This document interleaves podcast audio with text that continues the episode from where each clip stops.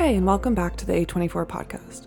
For today's episode, we brought together two of this year's Emmy nominees, Steven Yeun and Michael Imperioli. Steven stars in our Netflix series, Beef, and Michael has a very memorable role in season two of HBO's The White Lotus, one of our favorite non A24 productions. Please note, this conversation was recorded pre strike. We hope you enjoy it. So we should introduce ourselves. Is that usually? All right. All right. Hi, this is Steven Yeun. And this is Michael Imperioli, and today we're talking on the A24 podcast. Where are you today? I'm in my house in uh, in LA. How about yourself? In yourself? LA. Yeah, I'm in my house in New York. Right on. It's really cool to talk to you. Same here. Yeah, Same here. This is very cool. How long have you lived in LA? I, I- I'm, I'm originally from Michigan. I moved here 2009, and I got here, and then I booked a show that took me to Atlanta for seven years. So I've been like in and out of this place. I did the whole I hate this place for a while, and I, I'm I'm I'm back to I like this place. Fine. You did a show meaning the uh, the Walking Dead, right? yeah, yeah, yeah, yeah. That Dead show. took- that show. Which, um, where Michigan? Where are you from? I'm from Detroit suburbs, Troy, Michigan. Uh, So, like, ah, I lived in suburbs. Royal Oak for a while. Oh, you did for, For a year. for work. Yeah, I did a series in 2010. Oh, amazing. 2011. We shot in Detroit in the city. We made a studio out of some warehouse in Highland Park. Yeah. But I lived in Royal Oak and, you know, drove. Oh, that's Which is very, not far from Troy. Not at all. And Royal Oak is a nice place to get the real culture of of Michigan. What did you think of Michigan? Would you you could be honest. I liked it a lot until it got really, until it got cold. It got very it, dismal, Yeah. gray, and really Yeah. cold. It was hard for me because my my wife and kids were in New York. They came for the summer because the job started in the summer, and the Mm-hmm. summers are quite nice there.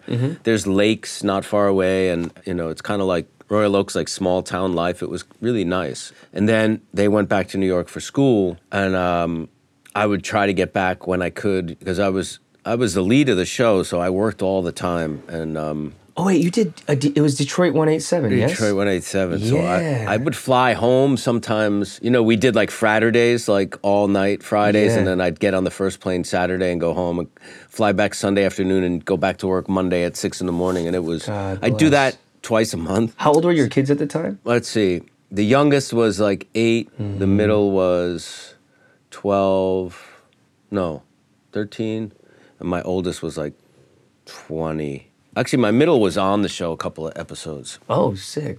He played Can- my son. Can I just say, like, from afar, and I know nothing of your life, but from afar, I very much admire what feels like a really balanced, real life doing this very strange at times work. And that's like so hmm. cool. I'm sure it was not easy, but much, much respect. Yeah, well, thank you. Yeah, my kids are now all adults and, and live on their own. So that period's over mm. with living, you know, living with the kids and raising them. But I got lucky because I had a long stretch where the, on The Sopranos, I was in, in New York where we were living at the time. So Yeah. I got to come home every night. So that was really quite a long stretch of time. And then Can I ask, did being on something like Sopranos and being able to do Goodfellas and kind of having, I feel like maybe perhaps there was a slot for an, Italian American existence to already exist, but you were part of the forming of like an even more nuanced reality. Does that does that make it easier at times or harder for you to kind of be a pioneer of that mm. life in a way? Well, you know, it's an extension of what I what turned me on to the bus, you know, in the business because it was like movies from the '70s and early '80s. Some of whom were made by Italian Americans, like Coppola and mm. Scorsese, and and actors like you know who all like De Niro or Al Pacino, who were heroes of mine. You know, so I definitely had a aspiration towards those things and. You know that the Italian American acting community in New York is kind of small. Like there's a mm. lot of Italian Americans in New York, but the actual acting community is kind of small. So a lot of us before Sopranos knew each other Awesome. from other jobs, you know, Goodfellas and some of Spike Lee's stuff and and uh, and and other things, you know. So when Sopranos hit, a lot of us were already friends. I mean, two of the actors on The Sopranos I knew from my te- when I was a teenager in in acting classes. So it kind of felt like a real victory in a way that people you can't only really Lorraine Bracco was really the only star when the show started. Everyone else was kind of in the same boat. Done a lot of work, character actors, people knew you a little here from here and there, but it felt like a victory when that became a success and a lot of us who knew each other, you know, had that together. That was really cool. Yeah. You know, and really fun and that that it was so embraced that way. Did you have difficulty that first season of like kind of maybe not how it was received, but I heard from Sonny, who created our show, that they didn't quite fully understand Sopranos that first season uh, when it came out. The you mean the audience? The, Or the- well, not maybe not the audience, but maybe the industry or maybe Hmm. life at large, or it wasn't celebrated at the way it is now. Where we're it like was that. critically celebrated right Mm. away, right? Like the re- when it came when it went on the air, the reviews were really off the charts to the point where Saturday Night Live did a spoof that first season on the reviews of The Sopranos because the reviews were really hyperbolic and, Right. and over the top, you know. And people started watching. You know, I think it was the industry itself. Like we, the, we were nominated for best show that first mm. year, and we were the only cable show really that was nominated for pretty much anything. Mm. But the the Sopranos didn't win best show till like I think it was season five. Which in hindsight, considering like it's always on the list of the you know one of the best shows ever, and now in hindsight, and, and all these younger people who t- got turned on to it, the fact that the first four years it lost best TV sh- series to mainly to The West Wing and The Practice, I think were the shows that Wow. were beating it at the time. Maybe NYPD Blue that first, maybe not though. Mm. That might have been on the way out. So industry wise, it was a little slow. And we were such sore losers. Like we went out to the Emmys and we thought we were going to win because it, it, it, Yeah. it did make such a splash that Yeah. first year. And when we lost Best Show, we all walked out. I love it. I we love got that. up in the Emmys and walked right out. All of us. That's we were just so pissed off. Really, we're very sore losers and you know overly cocky. But yeah, it was, it was an interesting time, and it, it, it kind of built over time. You know. I, I don't know. I feel like that feels so justified and like also like part of the process of being brave enough to put a show like that out to begin with. Yeah, and it was. I'll tell you the truth. The you know we did the pilot first, right? And when mm. I read the pilot, you can't really tell how kind of complex and where it would go. It was you know the pilot was fun and interesting, but you really didn't get a sense of the possibilities.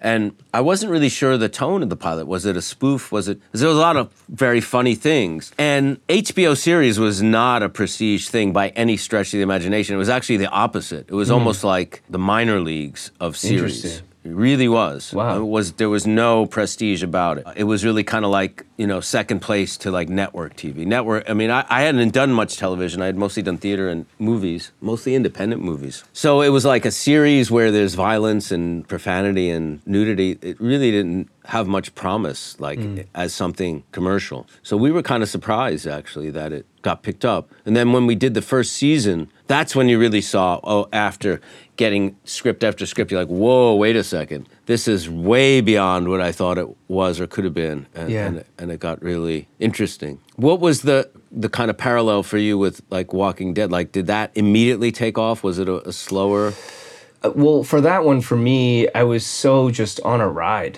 that I think I think if I look at it like from like a meta meta level, uh, there was like the ride that it took me on in terms of you know just being a part of something like that where most everybody was unknown. We got to work with Frank Darabont, which was incredible, and then to feel i remember that that's the first thing i'd ever really been on. And to have the rumbling while we were shooting like th- episode three people were like this is really good. And i don't know. I don't know what that means. Like I- i'm listening to Jeff DeMunn he wasn't saying that because he was wise enough not to say stuff like that. But like Right. you know there were people that were like this is feeling really good. And I was just enjoying it. And that took me on a seven year ride where I got to see maybe not all the extremes of Hollywood, but I got to touch a lot of things. I saw a lot of things. And I don't mean that in like some way where like I saw some dark, nefarious stuff. I just mean more like, oh, I see how this business can be psychologically difficult at times. It can be emotionally draining. It can be um, a weird social reality. I, I experienced a lot in a short period of time very quickly. I'm just grateful for that experience. I got to act being an Asian American guy, um, being a Korean American guy, in a post apocalyptic reality where nobody cared that I was Korean American before the world had even caught up to that idea. And I feel like if I had gotten maybe the other pilots that I was close to, which were like office comedies or, you know, something that was rooted in like our current reality, I don't know if I would have been able to see myself as clear. Hmm. I, I think I could have been very reas- easily reduced to like the role that someone like that looks like me should inhabit in a reality that makes sense. And I would have just bought into it because I was young and like impressionable and And you want to work. I want to work. Yeah. I was like, what do you want me to do? I'm a plucky assistant. I'll be a plucky assistant, you know? Yeah. But then like to have this carte blanche in a way to like really grow my character over time. And it was weird, unintentional therapy for me of kind of deconstructing the way that I viewed myself as a person in this place, Uh, looking the way that I do. And so In I'm- the industry, you mean in the industry? Or- in yeah in the industry and at times in in real reality too you know? I, hmm. I i came up doing second city theater and in Chicago? in chicago and i had a great time. And those are some of my favorite years where like you know when you're doing improv nobody cares also what your ethnicity is. They're just kind of like we're just playing make believe make them ups we're just fucking around. And i appreciated that. But then once things got scripted in like sketch world then it became like hyper aware of like what you're able to play and like how the joke is actually crafted around the way that you are and look. And the comedy was very rigid in that way where where you're self-aware of yourself. But for me i was a young kid i was not self-aware like that. I was just kind of like I, I wasn't even in this like confident place to like properly make fun of myself from a confident place. I was just leading with self-deprecation as like this payment to be around in, in a way if that makes sense and so it, helped me really detox a lot of that stuff yeah that was my experience on walking dead it was a very strange trip that i'm very very very grateful for Was it a hit right away? Yeah. It was, wasn't it? Yeah. Yeah, Pretty much like, out of the box. popped off. It was like one day I walked into a Best Buy and nobody cared, and then the next day they were like, "Are you the guy?" And then like I remember feeling so shocked at that. It kind of fucked me up, but uh, I dealt with it. We're good. Yeah. There's an abruptness to those things that's um Truly. like with The Sopranos, I had been around a bit, and like Goodfellas was a very popular movie, so people would know you from here and there. But all, all of a sudden, it was it got very, very different very quickly because you know that kind of consistency of TV and Yeah. And you're in the intimacy of people's homes. Yeah, Yeah. There's definitely a period of adjustment to that. Yeah. Did that go well for you? Was that easy for you? Um, I don't know. I wouldn't say easy. It was mm-hmm. interesting. when The Sopranos hit, it was before social media and really before everyone had phones and mm. capability to video mm. and take pictures all the time. Yeah. Which was probably a good thing because, Yeah. Um, oh my God. you know, it was a little, there was a little bit more anonymity and especially Yeah. when you have young kids, there's a, there's a little, I mean, now it's a lot more relaxed, but when the kids were young when The Sopranos hit, actually my youngest wasn't even born. He was born in 2001. And there's this, you know, a balance to wanting to kind of protect them and the pri- and some privacy and, and things like that. And them kind of navigating that as well. Like what's, Yeah. I'm finding that with my kids. They're they're young, but they're also how old are your kids? Six and four. Oh, yeah, you're in deep. Yeah, I'm in. I'm in deep. You see the bags. That's the beginning.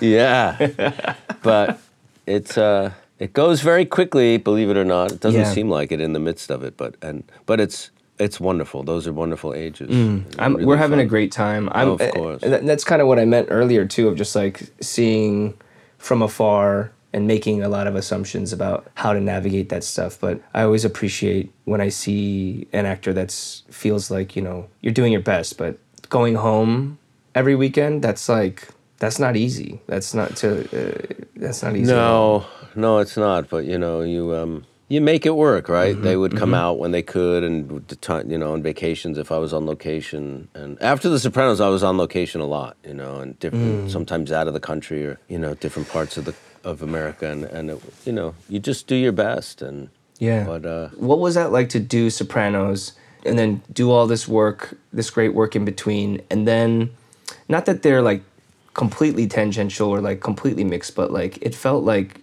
that must have been so fun to go to Italy mm. for White Lotus. I don't know. I'm assuming. yeah, it is. It was. I mean, I was pretty much when when they said there was interest in me for season two of White Lotus. I, I had not seen season one. I had heard mm. it was really good, but they said, well, it shoots for four months in Sicily, and I was immediately like, unless this is horrendous, I'm going to want to do it. Obviously, um, Yeah. I had been to Sicily before, and I've been to other parts of Italy many times. And my I have family that still lives in Italy.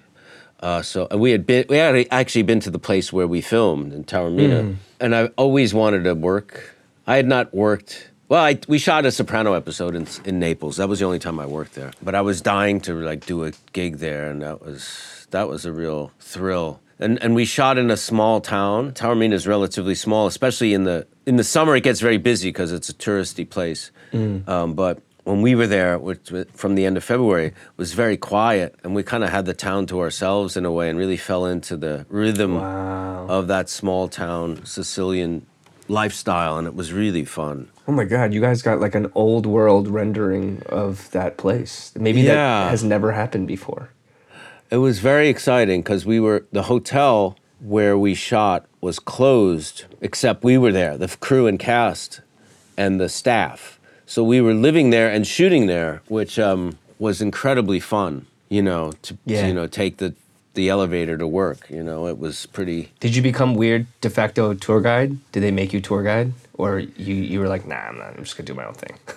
You know, we we, we did little day trips, and, and you can take the train really easily there. So Yeah. um, there was somebody on the crew who really knew Oh. everywhere to go that you know was from there and really helped us out. But you know, you find a couple, a handful of cool places, and uh, when I'm on location, I like to find one, two, three good places, and then just go there all the time. And they get to know you, Mm. Same. and they take care of you, and you always get a seat. That's what I like to do, and I did Yeah. that in Sicily. You know, you try a few, and whatever's good, you just keep going, and you make friends, and you you tip well, and yeah. and then you have friends. And uh, you know, it's nice. I think our job is a really nice job to travel with because you you go somewhere and you immediately meet people from that place. You know, because a lot of our crew are Italian, and you meet people from that area who know it, and um, very different than going as a tourist. You know, that's one of the benefits I think of what we do.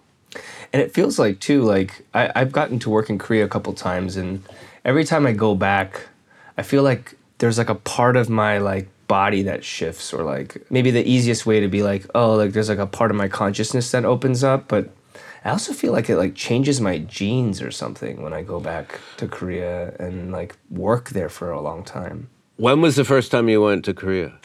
So I was born in Korea. Oh, you were and- born there, okay. Yeah, but I moved when I was four. So um, I was very aware of having moved, and then I didn't go back. I went back periodically when I was like eighth grade and like a little bit in college, and I didn't go back for a year or for like a ten years, and then I got to go back professionally to shoot this movie called Okja. And then I got to do this succession of like other Korean projects of Okja, and then I got to do this other film called Burning there. Doing Burning there really kind of unlocked my brain a little bit. Just feeling that place and like being there. And yeah, I probably did a blasphemous thing, but my character at the time in that movie was such kind of like a ritualistic person.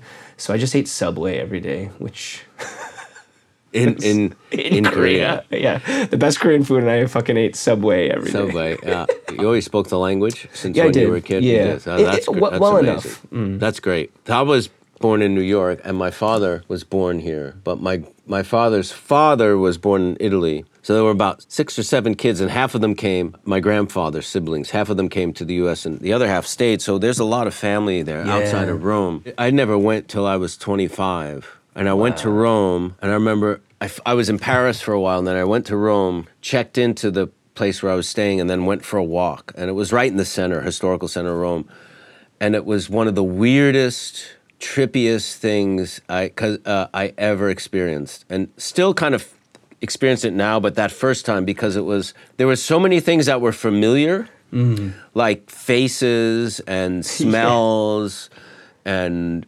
sounds and light and stuff, and yet it also was foreign. I never had that experience anywhere else because there's definitely, I mean, that part of the world is where, you know, Yeah. my family's from. There's there is this connection, and mm. I remember I, I got there. I was with a, an ex girlfriend, you know, when I was young, and I had a phone number of my aunt, and I called, and I I'm studying Italian now, but I, mm. I I've always had just like very pidgin Italian, so I'm, I'm mm. trying to really. The last year, I've been really making an attempt to learn a little more.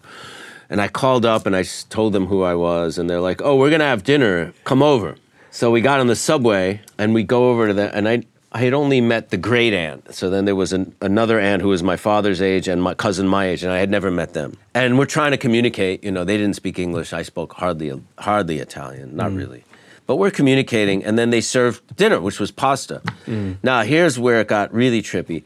The sauce from the pasta tasted exactly like the sauce that was made in my grandfather's house because Wow. my great grandmother moved, you know, to the U.S. and lived with my grandfather. So that was her recipe, and the same. It was exactly the same taste, Wow. and that kind of blew my mind because I was like, oh, this is this is the recipe that kind of was started here. You're like time traveling. You're Yeah. like physically traveling. Yeah. You're like alternate dimension. That's amazing. Yeah, it was really, really wild, very emotional. Very Yeah. that first day was it was really overwhelming. The kind of sen- sensorial stimulation was like it was wow. Mm. You, and you see in people's like mannerisms and speech patterns like elements of your own family and like Yeah. yeah, it's interesting. Yeah, yeah, yeah. No, it's beautiful that way. I felt like it was really fun to watch you in White Lotus to see you choose like the comfort of being there. Your character mm. was like, "Yeah, we come here. We do this thing." And like, I know this place and I do this thing. And that's always an interesting thing to kind of like see or feel when when you're when you're watching somebody, especially when the show is like, "Here's a foreign place where like the other half of your cast is vacationing there." Right. And you're just kind of sitting in the pocket of that place. Yeah, and experiencing the, whatever connection that is, because there is Yeah. a connection. And at the same time, you're a foreigner. That's the mm-hmm. other thing. And mm-hmm. so there's this weird disconnect, this, you know, connection and disconnection. I've been back to Italy many times since that first trip, but mm. I really, really love it. I Yeah, really love, I- love being there every minute. Do you go often to just visit and spend time there? Um, in the last decade plus i've gone to mostly work. I haven't really gone to vacation. I hope we can do that more now now that the kids are a little older. Yeah, so we're looking forward to that. Yeah we made this joke in our show uh, about peninsula mentality and how koreans and italians are the same. Oh, right, because they're they're surrounded on three sides. with- well, we just made a bunch of bullshit up. We were just You're talking just one day. hanging off the. Uh, yeah. Yeah Yeah. but like it was funny to make parallels of just like there's like food there's like Family. family culture fashion like it's it's a it's a similar kind of thing i feel like have cars even you know? tradition, yeah. yeah yeah Like, like ritual, kind of family ritual and cultural trad ritual and stuff like that. That becomes very important. yeah um, and a little bit of a vibe of like i wouldn't even call it superiority i would call it like chippy superiority like one that's built off of like having at least on the korean side that feels like a little bit of a chip on our shoulder so we're kind of like trying to flex um, i don't know what the italian one is rooted in y'all had rome so wow, they, they, they, yeah, I remember I read something. Uh, well, I forget exactly what it was. They were saying, "What's some of your favorite things about the culture?" Was just being Italian. Well, Yeah, yeah, that's what yeah, Italian said. that's Like, what I mean. Being Italian is there's a certain like a flex or a swag that comes with that, with just like there's a really great word in Italian that doesn't really have a translation in English, and it's called sprezzatura, which means Mm-hmm. doing something difficult but making it look like it's very easy. Mm. So, like you know, like dressing really good, but making it look like you just put it together. You know, there's a there's an awareness. Like uh, I went to this restaurant in Positano, right on the water, called um, I think it's called Chez Black, and they made this very simple pasta. Right, like it was like spaghetti with these little Yeah. round tomatoes that grow in the volcanic soil of Vesuvius with like garlic and a little bit of cheese and olive oil. Mm. Very simple, but one of the best things I've ever eaten. Right. And I told the manager, I said, this pasta, this is one of the greatest things I've ever had. And he said in head, he goes, this, the chef, he makes this with one hand and the other hand he's talking to his mother on the telephone. Yeah, you know, yeah, it's like, like, ah, that's good. That's very Italian. But all the but all the preparation to make that thing good, all the work is embedded into like everything before it, yes. right? Like growing that tomato, Of course. picking that tomato, Yeah. knowing just the right amount of olive oil to put into that pasta. Right. I, I and think simple about, is not easy. Semplice simple. non facile. That's what they say. Simple is simple, but not easy. Yeah. Because if you if you there's only there's nowhere to hide anything. There's only a few ingredients. Yep. If you don't get the proportions right or the preparation right, it's you don't have it. Totally, totally. I feel that. I mean, not. I, I mean, I didn't know it was going to go here, but like that's that's kind of how I feel about having watched your performance. It feels that way. It feels like watching you in White Lotus and in Sopranos. It never felt like calculated. It felt very lived in. It felt very um, like you did a lot of the work unseen. Uh, I kind of felt the same way about watching you in, in Beef. There was a simplicity, and again, sim- sim- simple is not easy, and honesty and trusting that what you're bringing is enough, you know. So I think sometimes as actors in the past, you always feel like you, there's, there's, you have to do, you know, you got to Yeah. be doing more and doing more. And, and over the years, I've tried to do less mm. and do less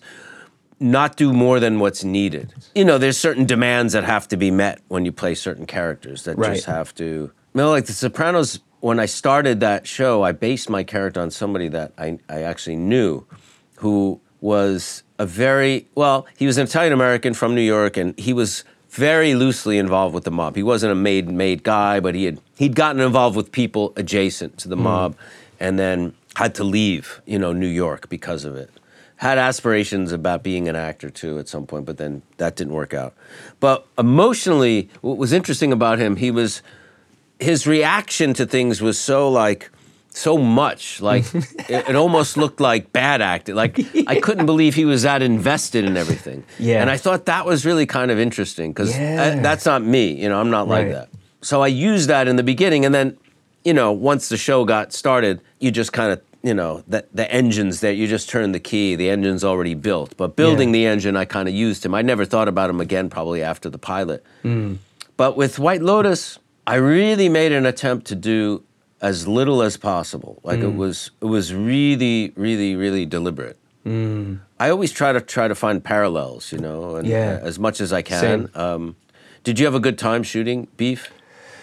I had I, I did. I, I had a good time. It was it was only painful in so much as that I had to like stay in a mindset that I myself as kind of an immigrant have been trying to shed my whole life. The, the kind of a very deep scarcity, you know. But like staying in it, justifying his reality from that place, like all of it.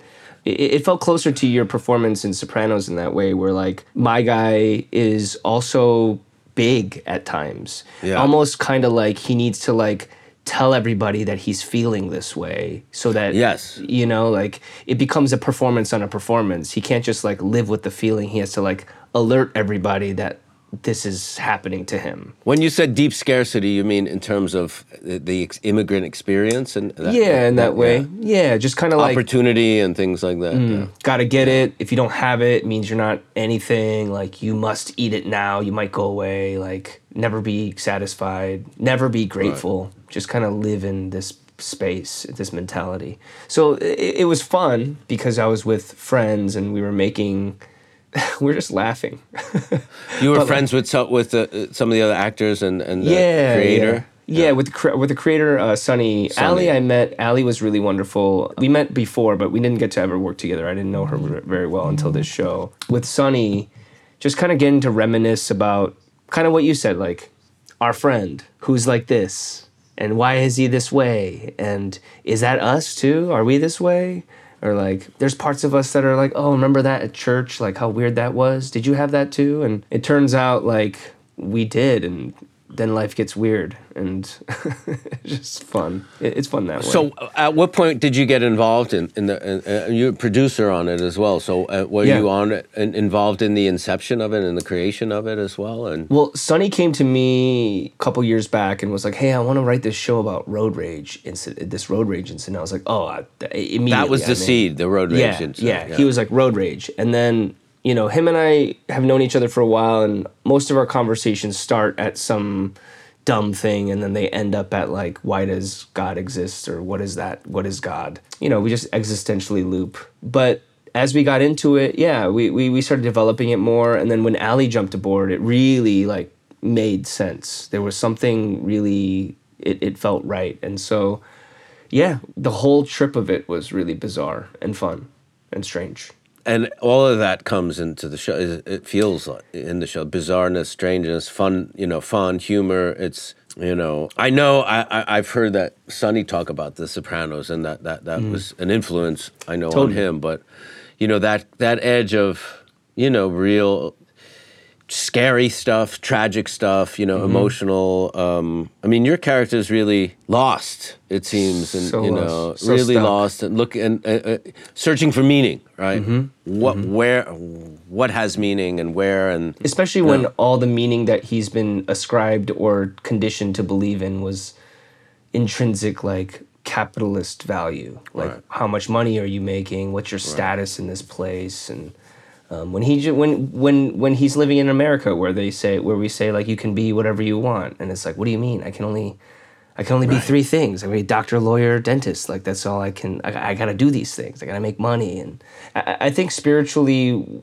what Sonny was always pointing at with Sopranos was maybe the boldness to like let people in on a little bit of the cringy stuff that mm-hmm. you usually don't lead with from a community. Not that Sopranos was. I don't know if it was for you, but like I don't know if it was like some like Italian American plant or flag plant. It wasn't like some like yeah, and neither was beef for us. It wasn't like we're telling you what Koreans are like or Asian Americans are like. It was more for us, you know, when I watch Sopranos, I'm just like usually Tony is supposed to just be like a fucking rad like Don, just like dominating people, doing whatever he wants.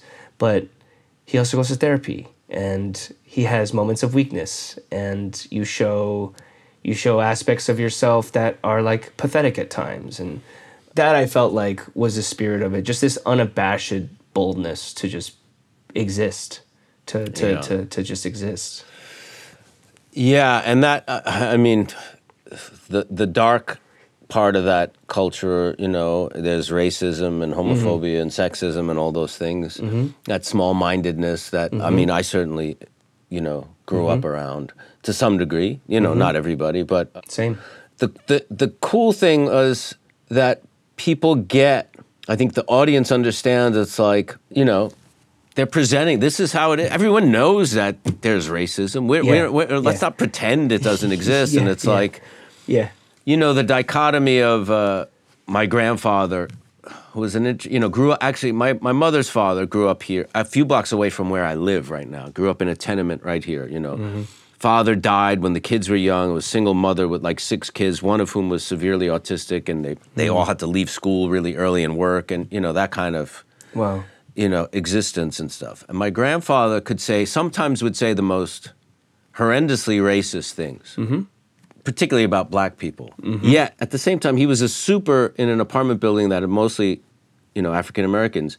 Mm-hmm. And sometimes on weekends he would drive.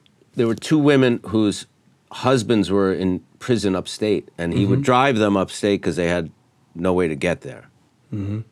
And then the next day he'd say some horrendous thing. He's like, "Well, she's not like that. She's uh, she's a, you know good you know." And uh, I grew up seeing that kind of yeah dichotomy in people Same. who could you know who you know there's this level of ignorance and fear and i mean i'm not defending his racism by any means Sure. but, but i loved him you know you're defending was, his. I mean, you're not even defending. You're just showing his humanity. I, I, I Yeah. yeah. I, I feel like that makes so much sense to me. Not as a defense of these things, but more like um, it's easy to slip back in your small-mindedness and fearful brain when the chips are stacked against you and you're just trying to make it at a place. When like when your claws are out, trying to just make it, y- you can go back to like what the worst, basic, dumbest, most uh, small patterns of this place can be.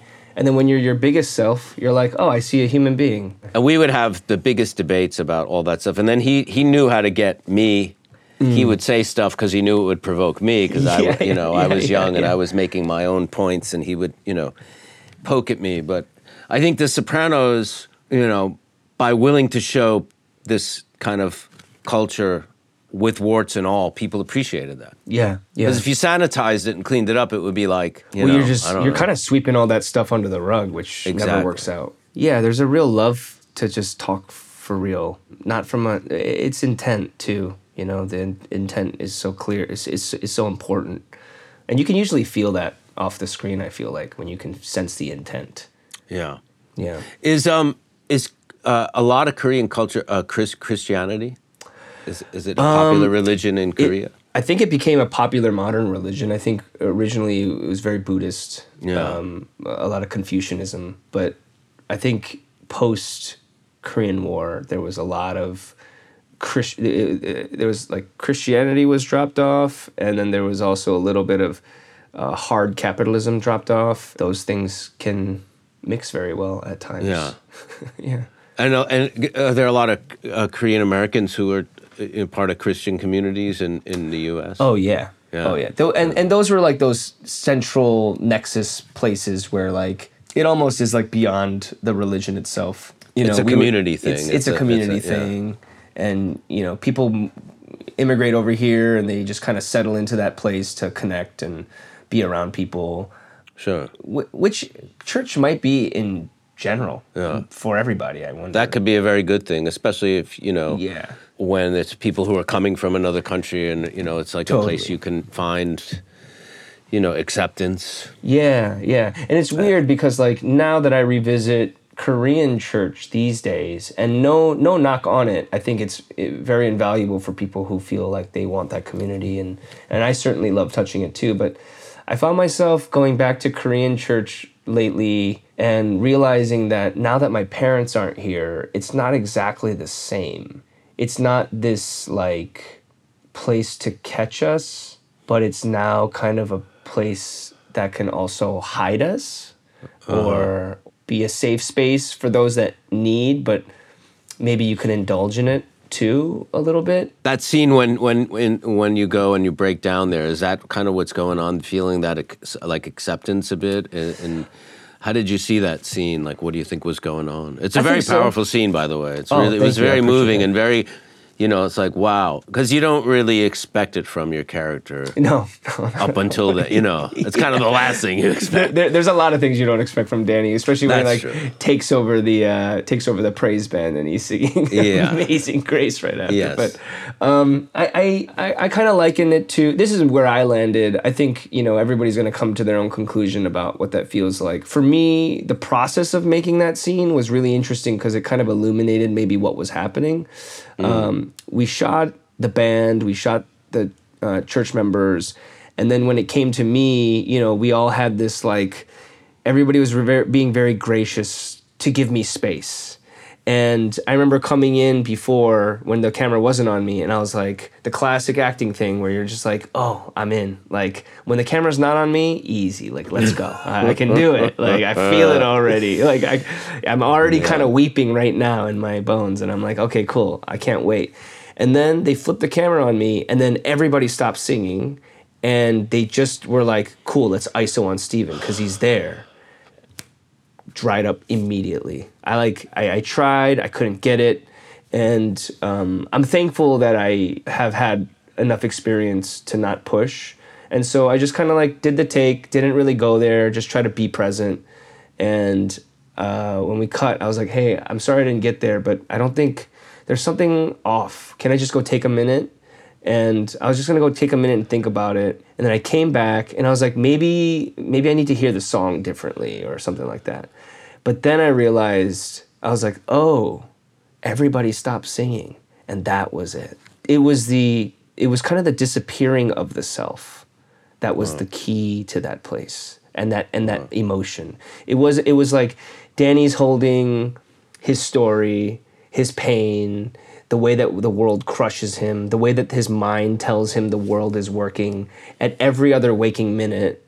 But when he's singing in chorus with everybody, he can kind of like let that go. And then all of a sudden he feels this lightness a little bit, or maybe this, a lot of mixed feelings, just, just this feeling of, uh, it, it lands at acceptance, but there's a, there's a, and I don't mean a shame, but like, you're putting yourself out there when you're singing. You know, like when you're singing, I remember growing up at church and like mouthing the words when I was younger because I was too afraid to sing because I was like, it's embarrassing. I don't want somebody to hear me sing. And then you just get more and more just like you let go, you let go. And I think that was it for Danny was a real letting go of his story. that he tells himself every day that keeps him stuck in the place that Mm. he's stuck in. Yeah. It was very moving and very Oh, real you. and raw and uncomfortable. You know, deeply in a bit, uncomfortable. too. yeah, and it, as it should be because it's Yeah. like it takes you so by surprise. Thank you. Yeah. It was really, it, it- it's a really, and I. So when you when you shot it, that next take, did you have them sing? Yeah, I was like, I actually turned to everybody. I was like, hey, I actually think I need y'all to sing with me. Can you please sing with me? And they all sang with me, and then I was sobbing. And like, that was very moving im- to you. Yeah. Immediately. Yeah. it was this, yeah, it was the feeling of not being alone. Yeah. Mm-hmm. And all of them being vulnerable, singing, because singing, there's a vulnerability to that, right? Mm-hmm. Absolutely. and, and, Yeah. and all of them being vulnerable, at, and and that communal experience must have been very powerful. Yeah, and I, and I think in that way, that's where I feel a little bit bonded with White Lotus as well, because that show is about vulnerability. Like you can't you can't roll up to that show as an actor, I think, without being aware of some aspects of yourself or why you why you might be cast not because that person is you but like perhaps you it's the task is it's asking you to access parts of yourself a little bit to really connect with the audience and Yeah, Yeah. yeah. Wh- wh- When I first, like I said, I, uh, when they said they were interested in having me, I hadn't seen it. They only sent a couple of scenes, you know, for the for the tape, Mm. self tape. Uh, so I went and started watching it.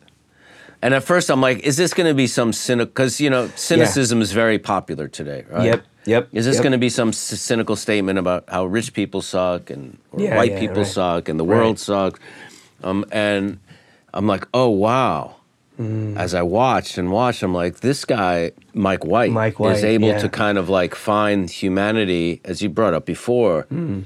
In these people who are, some of whom are, you know, saying or doing very despicable things, Mm-hmm. living, you know, questionable lives, yet he's able to find an element of, of compassion for them. Mm. And that I thought was very skillful. yes Um, and if you can do that and then suck you into a story, a really interesting story, wow. And I couldn't stop watching it. And then as soon as I would, I'd seen the show, as I put myself on tape before I saw the show, uh, I was shooting something else and I was really busy. And I just put myself on tape, and my manager said, "You need to watch the show." I said, "Why?" They're like, "You're not getting the tone." Mm, mm, mm. And then when I went and watched it, and then I retaped the scenes after seeing it because I really understood it. But um, you know, I guess that's what a good writer does. They're able to kind of, you know, Well, there's good writing, and Mike White and you know Sonny are incredible in my opinion. But also, you know, you got to find the right actor too. I don't know if you can Yeah. just roll up to that. I think No, you know, no, no, you're I- right. Yeah, watching you play your character that can be so heavily judged. That's not easy. That, it- it's a that's a that's always the weirdest part about this um, thing is how yeah I don't know every every role takes a you just cut in a little deeper and then this world gets a little stranger. I feel like yeah, and you have to see it from the inside. You can't you can't judge the character on your Mm-hmm. No. own kind of moral standard because then you're done, right? Then you're done. Yeah, yeah. you know. Then White Lotus completely fails. Then White Lotus fails. Yeah, you know that's that's the cool part was I was watching every actor just come from a real place, and Yeah. that's awesome. And I'm glad shows like that exist right now in such a hyper cynical time where Yeah. there's like new boxes now. Yeah, that's that's exciting. right? Yeah, Yeah. yeah, very exciting. New boxes, you mean new like uncharted territory? Do you mean new boxes like I actually mean like there's now the old boxes that we all tried to war against, which was rightfully so. oh oh Now- you mean like new boxes of Yeah. definition and boundary Yeah, and yeah. stuff. and we've created yes. new boxes, which got quickly very dark, and ah yeah and it's cool. I think to have shows, and there's like a lot of shows that are like this, which is really promising for me. Of like, you know, not abandoning each other and kind of understanding the humanity of people, not to justify their actions, but just to kind of like look at it for a second. yeah to look Yeah, at it exactly To look at it, yeah. and relate or not Mm-hmm. relate, but often relate. Often relate. Often relate. You yes, know, yes, yeah. yes. Often you can relate. You know, Yeah. feeling. You know, like Danny's. You know that feeling of like wanting to take to have that power, you know, not mm-hmm. not to feel powerless, you know. and that mm-hmm. I have to, you know, this is not, you know what I mean, and just mm-hmm. like, I mean, I lived in California for like seven years and spent a lot of time in the car, and it's Oof. there's a strange. There's a whole different thing living. I don't have a car anymore. yeah. So. I, try, I take the subway and walk a lot. Um, Yeah. Take Ubers, but the subway probably more than anything. That's a very different thing Totally. when you're in your car, there's a whole other. You can very see how very easily those road rage can happen. Here is like bubbles on bubbles on bubbles. Yeah. Whereas New York feels like there's bigger bubbles and then there's a whole New York bubble. But like Yeah. here you're like you're trapped in your own reality really hard unless you're actively trying to connect with other people. I think in LA. It gets gnarly here. But yeah, Yeah. it's it's nice. yeah, every place has its positives and negatives. Totally. You know, Totally. that's what I what I've found. yes. well, Steven, it was a pleasure. Such a to meet you pleasure. and talk to you. Uh, Yeah, true honor. This Thank went by you. really quick. We could have we could have gone on for another couple of hours. I'm sure. I hope I, get to catch another conversation with you in the future. Yeah, we'll Yeah. do it. We'll do it in person next time. Yeah, that'd be awesome. Over either Italian food or Korean food, or, or Bo- maybe let's do some- both. Both, maybe some hybrid of the two Yeah, yeah, that I'm yeah, sure yeah, yeah, exists yeah. somewhere now. I'm gonna find one. I'm gonna find All one. All right, sounds good. Thanks for listening. The A24 podcast is produced by us, A24. Special thanks to our editor, Tom Wyatt, and Robot Repair, who composed our theme.